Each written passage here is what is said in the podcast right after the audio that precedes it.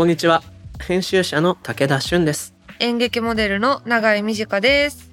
この番組 MOTION GALLERY CROSSING は日本最大級のクラウドファンディングサイト MOTION GALLERY 上のプロジェクトを紹介しながら今まさに生まれている新しい文化的なトピックスをゲストと共に掘り下げていく番組です番組の提供は東京九段下にある築90年以上の歴史的建築九段ハウスです。はい。というわけで11月のテーマを引き続き、デジタル化する社会で起きているソーシャルジレンマ。このテーマで今回2回目になります。おっす。おす。そしてリアル収録も2回目。おっす。なんなら今日は4本撮り。おっす。やっていく。というわけなんだけどこの会場になっている九段ハウス。はい。こ。こはね1920年代に建てられた歴史ある建築なわけですよ。えー、20年代ってすごいよね禁酒法の時代じゃない？でも関東大震災とからへんでしょ言ったら。えすごいよ今そこでね。そこでさうん。今僕は iPad を片手にいや本当だよ。みんなでソーシャルジレンマについて話すわけでしょ、うん。デジタルの話をめっちゃ Wi-Fi 飛んでるっしょ。そうでもさ今日実はメカニックなトラブルあったじゃない？あった。ねうん。デジタルならではの、ね。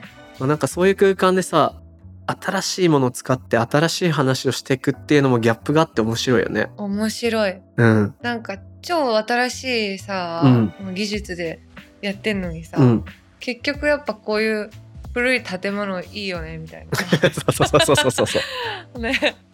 だからなんだろうな新しさと古さうーん難しいなんだろうなそれもさどっちにも偏りたくないよね。語りたくい。ない行き過ぎてる人っているじゃない、うんどちらかに。うんうんだからどっちもいいよねっていう状態で痛い痛い。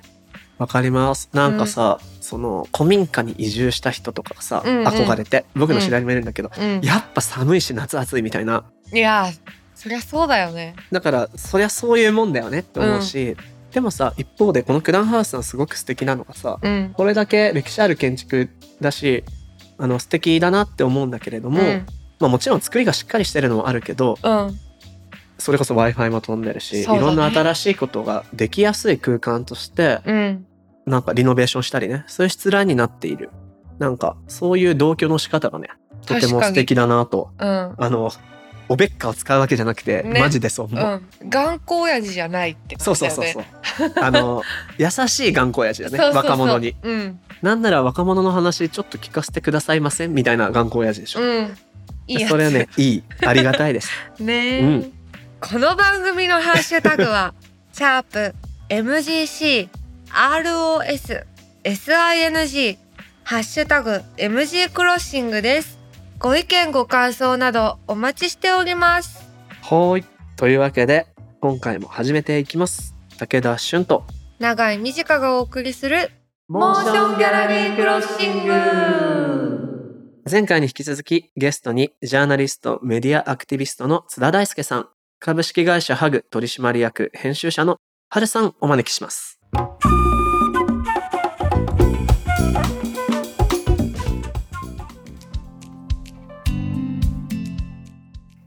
ここからは今話題になりつつある文化的なトピックスを深掘りしていくディープフォーカス。前回に引き続きゲストにジャーナリストでメディアアクティビストの津田大介さんと株式会社ハグ取締役で編集者の春さんをお迎えしております。引き続きよろしくお願いします。お願いしますお願いします。はい さて、えー11月は特集をデジタル化する社会で起きているソーシャルジレンマと題してお送りしていますが、前回ではお二人の SNS との出会いとか、これまでの変遷、そしてコロナ禍でのズームでのこういうコミュニケーションってこんなことになったよね。そんなお話をしてきましたが、今日は SNS およびソーシャルメディアがユーザーである僕らに与える影響であったり、まあ、その仕組み自体についていろいろ考えていきたいなというふうに思っています。はいうん。すごいこうもう今更それって感じの疑問なんですけど、なんかツイッターもインスタもタダじゃないですか、うん利用料。うんうん。なんか、なのになんで生きてられるんですか？あれは。な、その、彼らが。彼らは、うんうんな、な、何でお金を稼いでるんですか？まあでも広告ですよね。だはから、ツイッターで言うと長い間ずっと赤字が続いてたんだけれども、あ。はい。でも、あの、なんで倒産しないかっていうと、お金は、あの、要するに投資会社、はい。ベンチャーキャピタルとかがずっとお金を入れてたんですよね。なんでかっていうと、変わりがないインフラだから、これはいつか、あうんの、お金を生むだろうということで、うんお金が入ってきて、はい。で、まあ、ツイッターなんかは今広告ですよね。広告でお金を得れるようになっているし、まあ、インスタなんかもすごい広告がたくさん出るので、確かに。まあ、だからテレビと同じですよね。テレビって、あの広告が入っているので、無料で見れるっていうことで。うんうんで、Google も同じですよね。あの、ある時期までは2000、多分2、3年ぐらいまでは、はい。ずっと、ただひたすら便利な広告の、うん。あけ検索のサービスを提供してたんだけど、はい。だけどあれも途中からあのはい。検索をした時に広告が出るようになって、うん。その検索したキーワードに関係する広告が出るようになって、まあ結果それで日本、世界最大の IT 会社になったので、うんあれってだから、Google って皆さん検索サービスの会社だと思ってるじゃないですか。はい。なんだけれども、金額とか使ってるので、量で考えると、世界最大の広告代理店なんですよ、あれって。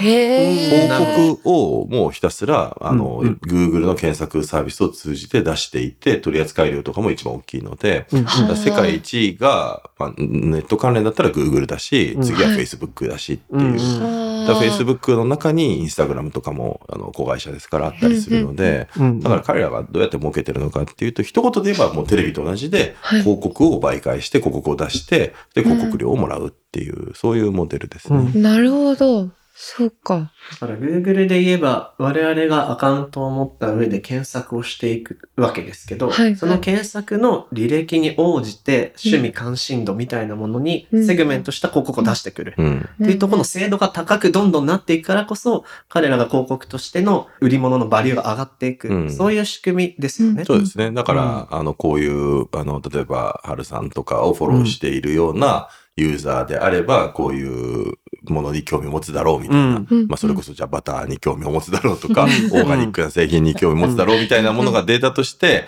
学習されていくので、うん。サーバーの方で、そのユーザーにはこういう広告出そうっていうので、はいはい。で広告主側もそういうあの人にリーチするように機能を使ってやるので、うん。それを学習してるのは誰が学習してるんですか？まあだからサーバーの側ですよね。あの、はい。うちの Facebook だとか Instagram の方はいで、こういうのユーザーはこういうユーザーをフォローしがちみたいなのがはいはい。データで傾向で見えてくるので。だから、あのーなんだろう、それってなんで効果が高いのかっていうと、まあ、水戸黄門ってわかります？あの、はいはい。あの、水戸黄門ってすげえ視聴率高いんですけど、はい。全然物売れないんですよ。あの、おじいちゃんおばあちゃんしか見てないので、うんはいはい。だから、視聴率高いけど物が売れないので、そうすると、そこに広告出しても企業としては、あの、たくさん見られても変われないんじゃ意味ないじゃないですか。うん。なるほど。それより、も、あの、そんなに多くの人が見ていないけれども、でも、見た人の8割ぐらいが関心持ってくれるんだったら、そっちに出した方が、広告主としては効果が高いですよね。だそういうのをネットの方が、あの、やりやすいので、うんうん今どんどんテレビじゃなくて、ネットの方に広告が移ってきて、はあ。で、そういう意味で言うと去年はすごく、あの、転換点だったんですよね。今まで広告、日本の広告費って、はい。地上波テレビが一番金額多かったんですよ。ほう長い間はいだったんですけど、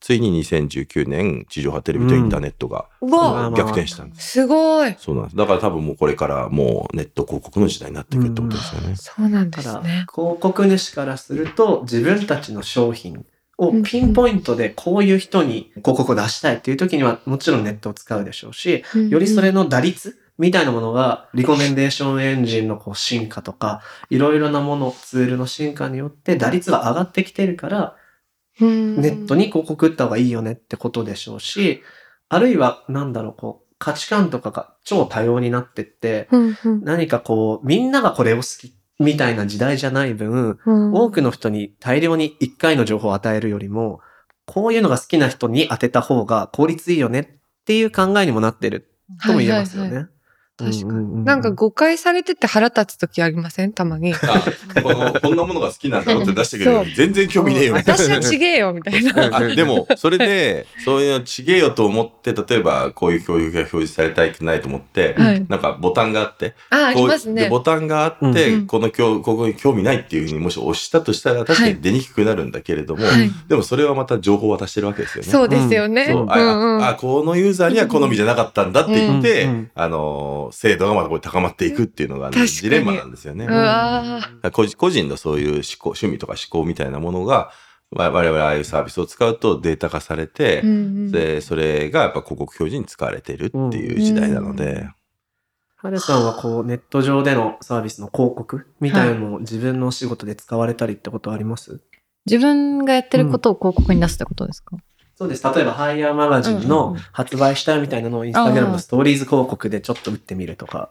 あなんかそういうの一切やってこなかったんですよ。うんうんハイヤーとかに関してはうん。広告とか一切やらなくて、そもそもそれが必要だと思ってなかったっていうのがすごい大きくて、まあなんか結構そのメディアっていうよりはアートピースっていうか、まあ、うん、タイムカプセル的な気持ちで作ってるので、うんうん。まあそれを本当たまたま手に取っちゃったりとか、うん。あの、家のトイレにあったから読んじゃったとか、なんかそういう発見のされ方をしたいなと思って、うんうん逆にあんまりそのネットでこう、どんどん打ち出したいっていう気持ちは全然ないかもしれなるほど。ない。ハイヤーに関して。じゃあネットを通じて、ソーシャルメディアを通じて広げていくというよりは、うんむしろ読者との交流だったり、うんそういうやりとりの中で使うものっていう印象なんですかね。そうですね。うん結構偶然の出会いを大事にしてるっていうことですよね、それは。もう、むしろそれが一番なんか求めてます。うんうんでも確かに偶然の出会いとか誤配みたいなものを大事にしなかったら、今、紙でプロダクトアウトじゃなくて、ウェブメディアでもいいでしょうしね。ううんうんうんでもなんかね、本屋さんに全然違った本を探しに行ったら、たまたま目について買ってもらうみたいなのが理想ですよね。嬉しいそうですね。ね。なんか私が、その、もう昔の、あの、雑誌に出会ったきっかけとかも、その道端で古本市みたいなのをやってて、うんそこでたまたま見つけちゃって、うんもう衝撃走るみたいな。うんうんなんかそういいう体験って多分オンラインであんまりできないと思うんですよ。うんうんなんかそういうものとの出会いみたいなのは、なんか自分たちが積極的に作れたらなと思って。うん。なんかその偶然の出会いみたいなものは オンラインでしにくいのって、まさに今話していた、そのリコメンデーションエンジン、うんおすすめ機能とか、そういったものの恩恵はもちろんあります。自分にちょうどいいものを教えてもらったり、うんいいなと思うものを先に出してくれて、はい。ああ、これ欲しかったやつだな、みたいな。うん。はいそういう体験あると思うんですけど、津田さん、このずっと前から、あの、我々メディア界隈では話されてる、あの、フィルターバブルみたいな問題があるじゃないですか。うん。要は、与えられる情報がオンライン上だと自分の趣味関心に応じたもので、ある種編集されているから、全く未知のものになかなかたどり着けない。うん。はいはいはい。その問題がやっぱりここに来てもずっとこう2010年代の頭ら辺ですかね、から言われていたものが、未だにこう、なんていうのか、解決策があまり見出せないみたいなうん。気持ちに僕はなっているんですけど、そのあたりいかがです？まあなんかそこっていろいろ自分もあの講演したりだとかうん。するときに一番なんか、あの聞かれる質問なんですよね。うんだから情報収集ってどうしてますかっていうので、うん偏らない情報収集どうすればいいのかっていうのに、まあそれで答えてるのが、まあ3つを確保していくのが大事だよねと。ほう。ほうん一つはまあネットですよね。まあネットって今もう使わないわけにいかないので、うんまあネットはあの情報源にしますと。うんでもやっぱり紙も大事だよと。う新聞、まあ新聞とか書籍ですよね。まあ新書とかって結構やっぱり安くて2、3時間でいろいろ知識が見られるし、まあ情報の角度はネットより高いから、まあなんていうか、かけた時間に対して得られる情報の効率がいいのがやっぱ紙だから、紙はいいですよねと。だからネットと紙と、であとやっぱ人とか体験ですよね。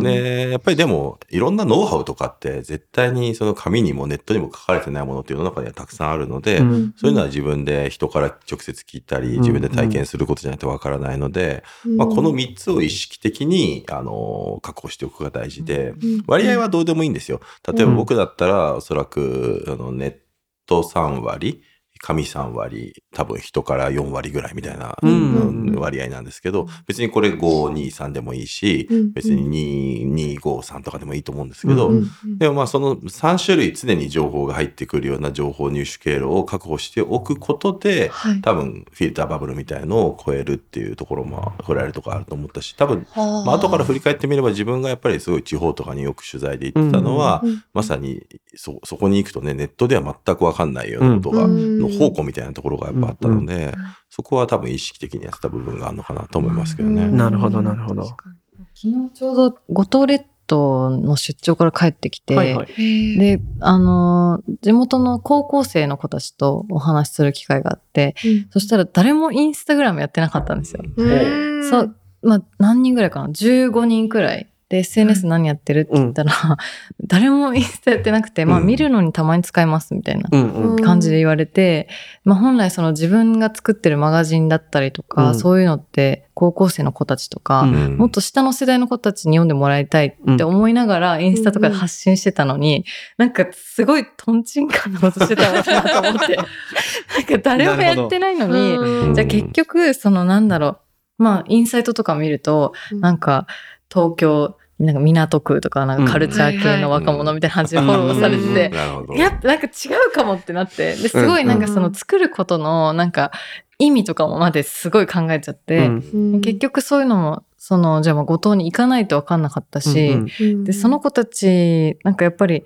2時間かけて映画館行ってますとか、聞いたときに、いやもう私がみ見てきたものとか、いいと思ったものは、もっとなんか、あの、この子たちに直接ちゃんと届けない人みたいな感じで意識がすごい変わって、うん。なんかちょっとその次の号をまた作ろうと思ってるんですけど、うん。届け方とか作り方とかもちょっと全部変えようと思いました。体験で。まあ、五島列島にね、住んでる若い子からしてみたら、もううん。見るもの、見る景色すべてがなんか、インスタみたいなね、もう世界だから、うん。逆に雑誌でそういうことを消費する必要もないっていうのもあるのかもしれないですよね。うんそう。なんかこうね、あのーもちろん、えっと、ネット上でのコミュニケーションなので、その座標に関係なく、国籍も関係ない人に届けることはできるんですけど、うんなぜか意外と近場にしか行ってないみたいな 僕も体感したことあって、うんインサイトを見てちょっとがっかりしちゃうみたいな。そうですねあそこの乗り越えようかっていうのはやっぱ考えますよね。んうん。やっぱ自分が高校生の時に、その、ルーキーマガジンとか、そのウェブマガジンとか読んでて、本当に世界変わった体験したので、うんうん。そういういうのを、うん、なんか少しでも多くの高校生とか、まあそれより下の子たちに届けるには、なんか本当にどうしたらいいんだろうなって考えたいと思いました。なんかね、結構僕もずっと、まあ、20年以上メディアの世界に携わってきて、で、まあ、ネットも使っていて、結構そのあたりはもうわ最近割り切るようにしていて、うんもう最初からターゲットを定めてどう届けるのかっていうのにあんま気にしなくていいんじゃないかと思ってるんですよね。うんうんうんむしろそれよりか大事なのはやっぱりインプットとアウトプットの量を増やすっていうことで、うんインプットしてアウトプットも増やしていくと、そうすると誰かが見つけて、もうネット上でやっぱりなんか思わぬ形で届いてるっていうことが結構増えてると思うので、うん。だからなんか自分でターゲットを定めてここに出していくっていうことは考えないで、ただひたすらまあインプットとアウトプットの質と量を増やしていけば、まあ届くところには届くんじゃないかなっていう感じもしていて、うんやっぱりそこのコントロールって結構なかなか難しいので、うんでもそれは他の人がね、なんていうか、まあ、ツイッターも、あの、ソーシャルメディアの利用する人が増えたから、誰かのに見つけやすくはなっているし、見つけた人から回り回って、実際やっぱり、ここ数年で言えば本当に自分がやってることとかって、あ、こういうな人に届いてたんだみたいなっていう、かつてだったらないようなところに届くようなうんケースとかも出てきているので、むしろだからそこの届ける部分に関して、あすごくメディア作るときに、あの、一番ある意味で言うと、こだわってね、皆さんやるとこなんだけれども、そうですねそこは少し、あの、変わってきてるんじゃないかなっていう感触はありますね。うんなんか一時代とかウェブのメディアだと、まずこう、ペルソナは何だみたいな。どんな人に読んでもらうのか、うんその人の行動はどうなんだみたいな。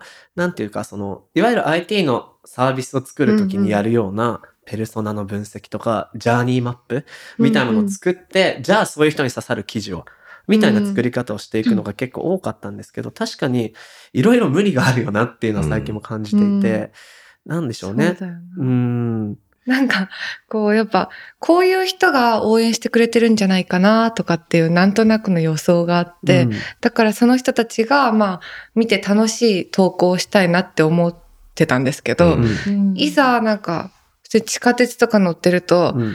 え、なんか知ってんだけどって言って、こう、全然予期してなかった 不良が声かけてきたりするんですよ。なんだっけみたいな感じの。そう。え、好きだよ、結構。みたいな。うん。頑張って。結構って言われても。も。うちょっとね、聞き方欲しいですね。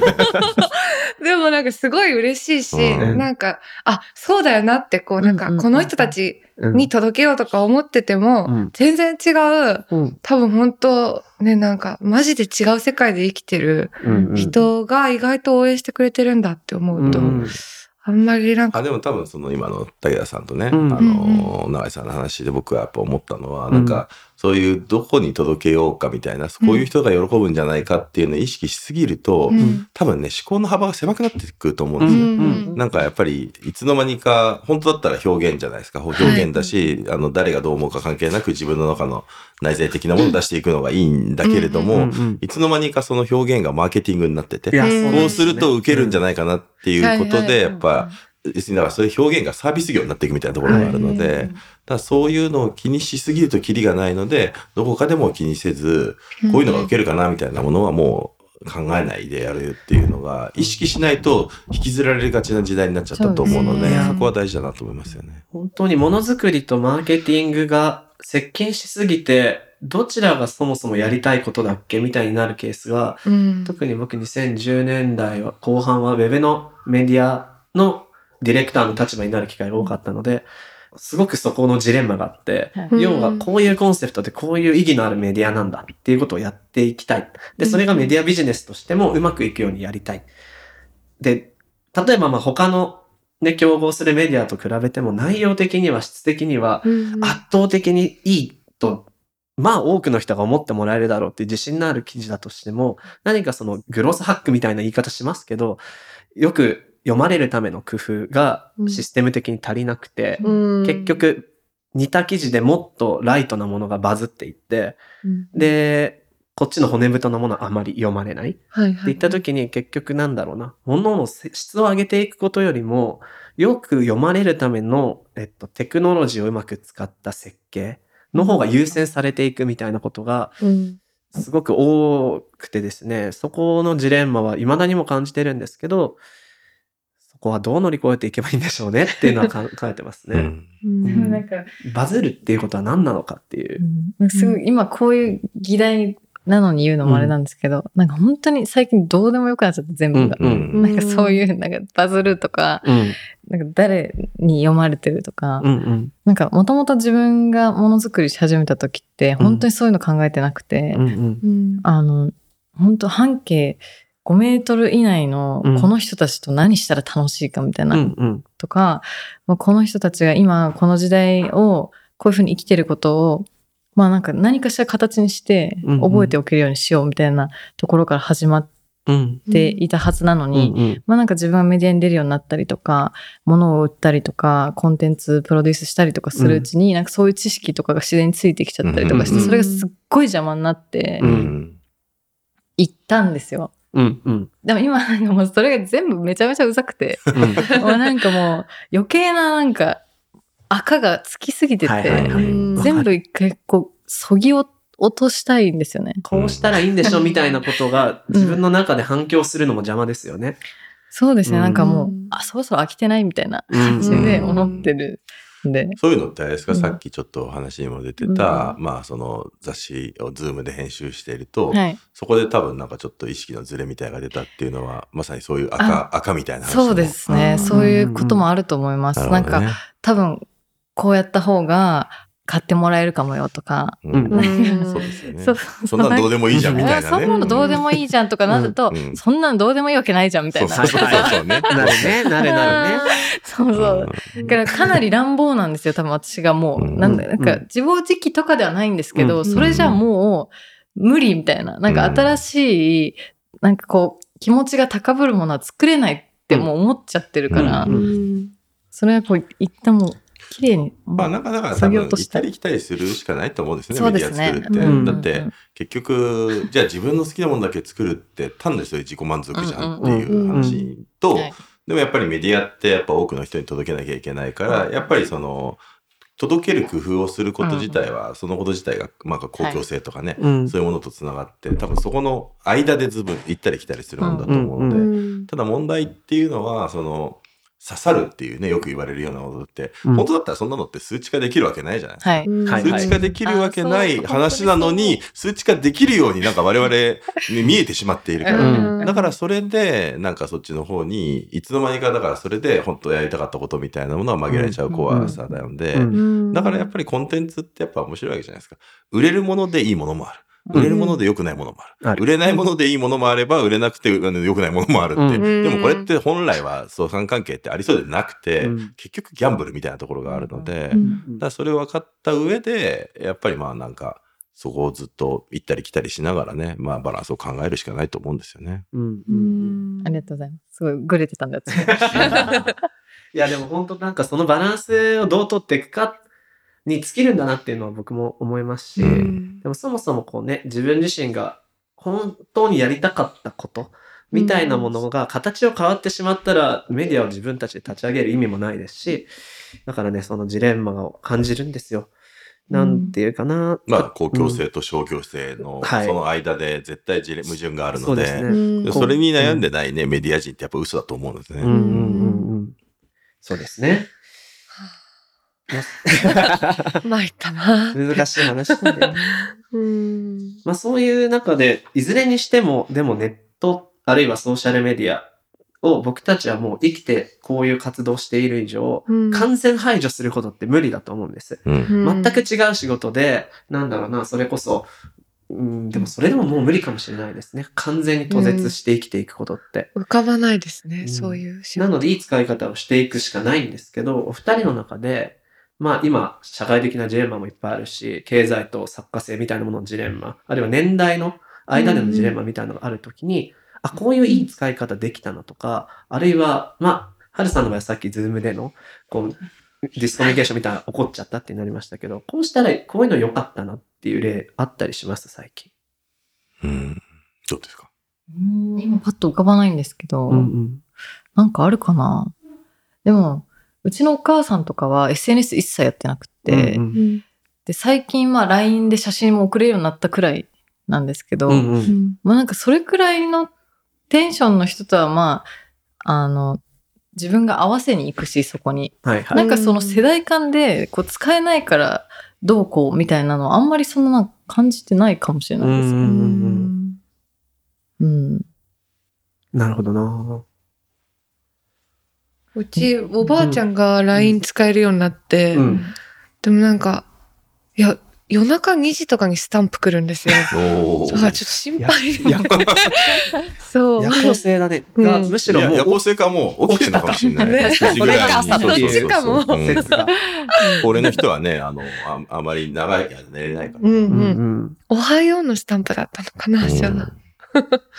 なんか僕は、まあでもやっぱ家族多いですね。うちの母親も、やっぱりこう、情報入手源がテレビとし新聞だけになっうん。ていて、うん。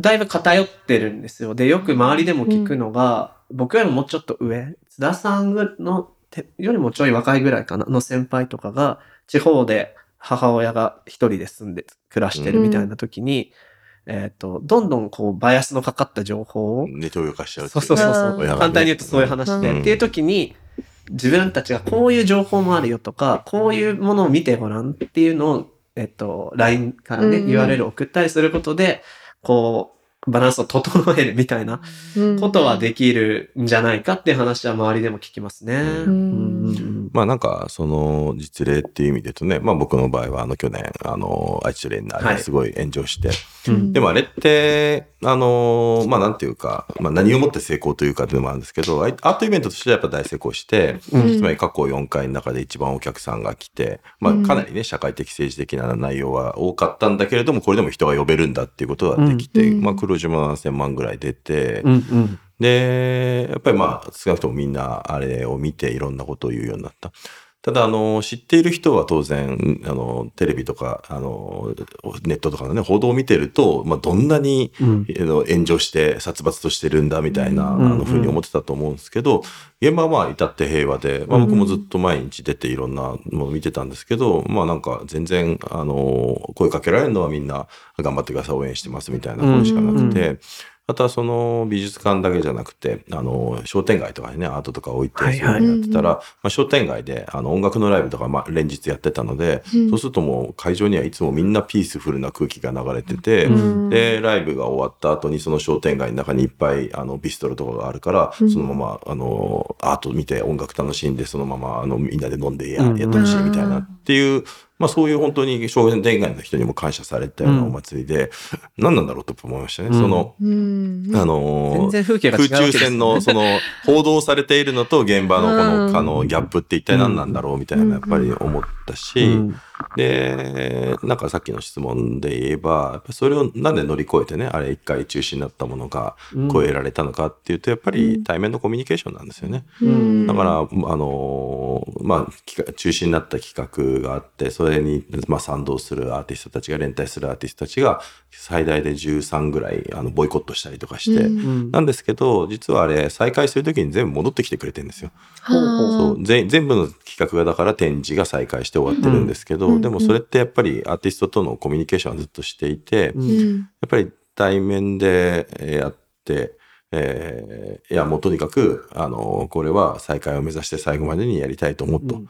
であのそのためにもうベストを尽くそうと思うのでっていうふうにアーティストにやっぱりあの目を見て話すと最後に、まあ、向こうは笑ってもうすでにあなたはもうベストを尽くしてるわよっていうふうに言ってくれて、うんうん。あの終わったらあの再開したら私たちも戻るからみたいなっていうのは言ってくれて、でもそういうコミュニケーションがあるともう迷わなくて済むじゃないですか。うん。あここがゴールだなみたいなっていうのがあって、とかあとはやっぱりそのボランティアの人たちがやっぱすごい助けてくれたんですよ。会期中、うん。あのボランティアがやっぱ揉め張ったら多分あれって再開できなかったんですけど、うん。ボランティアの人たちがもうずっと助けてくれたのも、でもそれも良かったのは、会期の前に4回ぐらい飲み会やってんですよね。うん。飲み会やって直接やっぱり話をしていて、こういうのやりたいんだっていうのをしてたっていう話で、うん。まあなんていうか、だから去年の経験を経て僕が思ったのは、うん。あネットじゃなくて実は顔見て人と話すのが大事だっていうすごいシンプルな事実で、うん、でもそれってやっぱりなかなか伝わらないことなんですよね。こういう、ああいう報道の中とかだと。なんか、アイトリのね、あの、テーマになってた、情の時代っていうフレーズが、なんか全てを象徴しているなって僕は見ながら思っていて、うん。ある種こうね、情報と情緒が暴走してしまったものが、最後はその情緒の側で作ってたコミュニケーションによって、まとまりを取り戻していくみたいな、うん。なんかいろんなヒントがあった芸術祭だったんじゃないかなっていうふうに思いましたが、お話を一旦ここで今回も区切りたいと思います。そうか。続けたい気持ちはあるんだけどね。ね。えー次回も引き続き、ジャーナリスト、メディアアクティビストの津田大介さんと、株式会社ハグ取締役で編集者の春さんにお話を伺っていきます。津田さんがネットメディアというテーマで執筆されている共著、日本は右傾化したのかが現在発売中。また、春さんは日々の生活にそっと寄り添ってくれるようなシェアバター、ハグイージーケアバターをはじめとするアイテムが現在リリースされています。何か他にお知らせああったりりますか？しますか僕はあの今平日毎日、えー午後7時からポリタス TV っていう番組やってるので、ぜひあの放送が24時間無料で見れるんでそれ見てください。はい。はい。私は特にないんですけど、うんあのまたポッドキャストを再開したら聞いてくださお、聞きまぜす。ひチェックします。詳しくは二人の SNS やホームページなどをご覧ください。それでは津田さん、春さんどうもありがとうございました。はいありがとうございました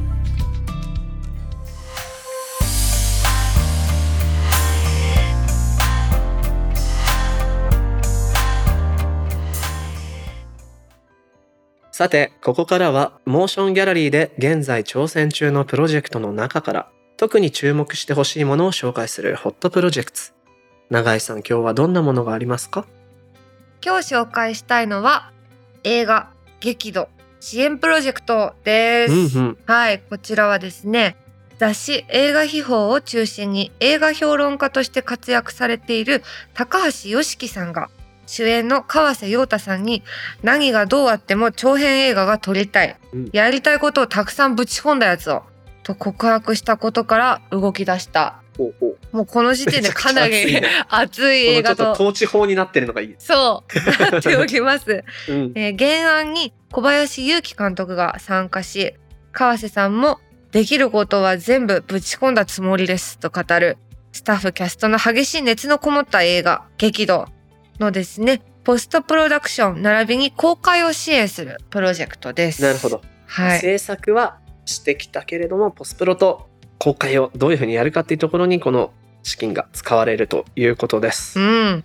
もうこのメッセージから伝わるように、ものすごく熱い映画になってそうですね。ね、うんいや気になるな。なんかだってさ、うん。高橋さんがさ、なんか一体何を撮るんだろうっていうか、そう。だって映画評論家としての活動をしてきたわけですから、うんなんて言うんだろう。これ言って、本の世界で言ったら、批評家が小説書くみたいなことだし、うんえー演劇だったら、なんだろうね。前もやっぱ批評まあ家とかが、い演出するみたいなことでしょ。やもうそんなの、うんやっぱさ批評されてきた側からしたらさ、おお見してもらおうじゃんって、うんうんなるよね。いや盛り上がるよねこれは。し、なんかこう、熱くなる人たちもすごく座組の中で多そうな、うん、そんな気がしますが、監督を今回務めます映画評論家アートディレクターの高橋良樹さんからリスナーの皆さんに向けてメッセージをいただいているので紹介します映画激怒はすでに全体の9割以上に相当する日本国内での撮影が終了していますが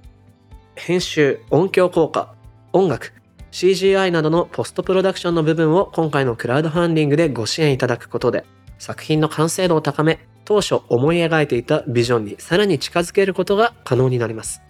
激怒は僕や主演の川瀬陽太さんのみならず参加していただいた優秀なスタッフ素晴らしいキャストの皆さんからの諦めるなぶちかませというメッセージでもあります。コロナウイルスだけにとどまらず様々な種類の息苦しさが重くのしかかる時代にあって激怒はブラックコメディやバイオレンス映画の力によって必ずや一末の涼風を涼しい風ですね。うん、もたらすものになると信じています。何卒よろしくお願いします。ということではただねバイオレンスっていうだけじゃなく、あ、うん。ブラックなコメディ要素とか、うんうん。まあ、こういう時節柄そういうのやりにくい部分もあると思うんですけど、うん、まあそういう表現僕たちは楽しんできたわけじゃないですか。ね。であればもうねもそう諦めるな。やれと。ぶちかませと。そういうメッセージを込めていただいているようです。うん。楽しみです。高橋さんどうもありがとうございました。このプロジェクトはモーションギャラリーで12月21日まで。ぜひチェックしてみてください。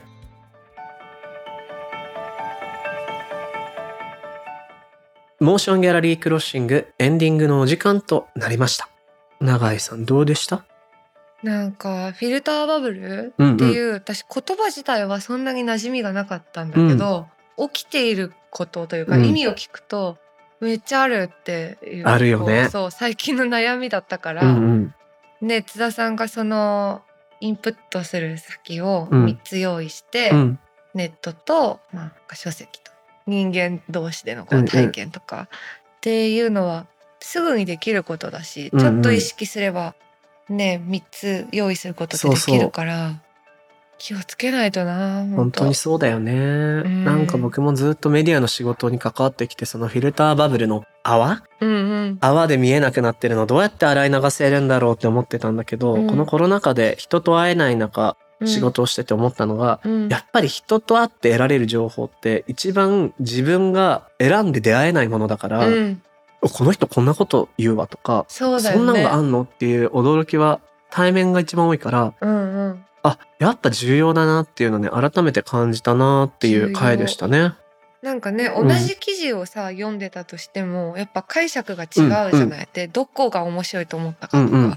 だから違う人の視点でその記事をもう一回読めるというか、面白いよなそうだよね感想戦みたいなのの豊かさを改めて感じましたね。感じました、うん皆さんもねぜひこのラジオの感想戦を、そうやりましょそうハッシュタグをつけてお話ししてくださったら嬉しいですう。うん番組のハッシュタグは、シャープ MGC、ROS、SING、ハッシュタグ MG クロッシングです。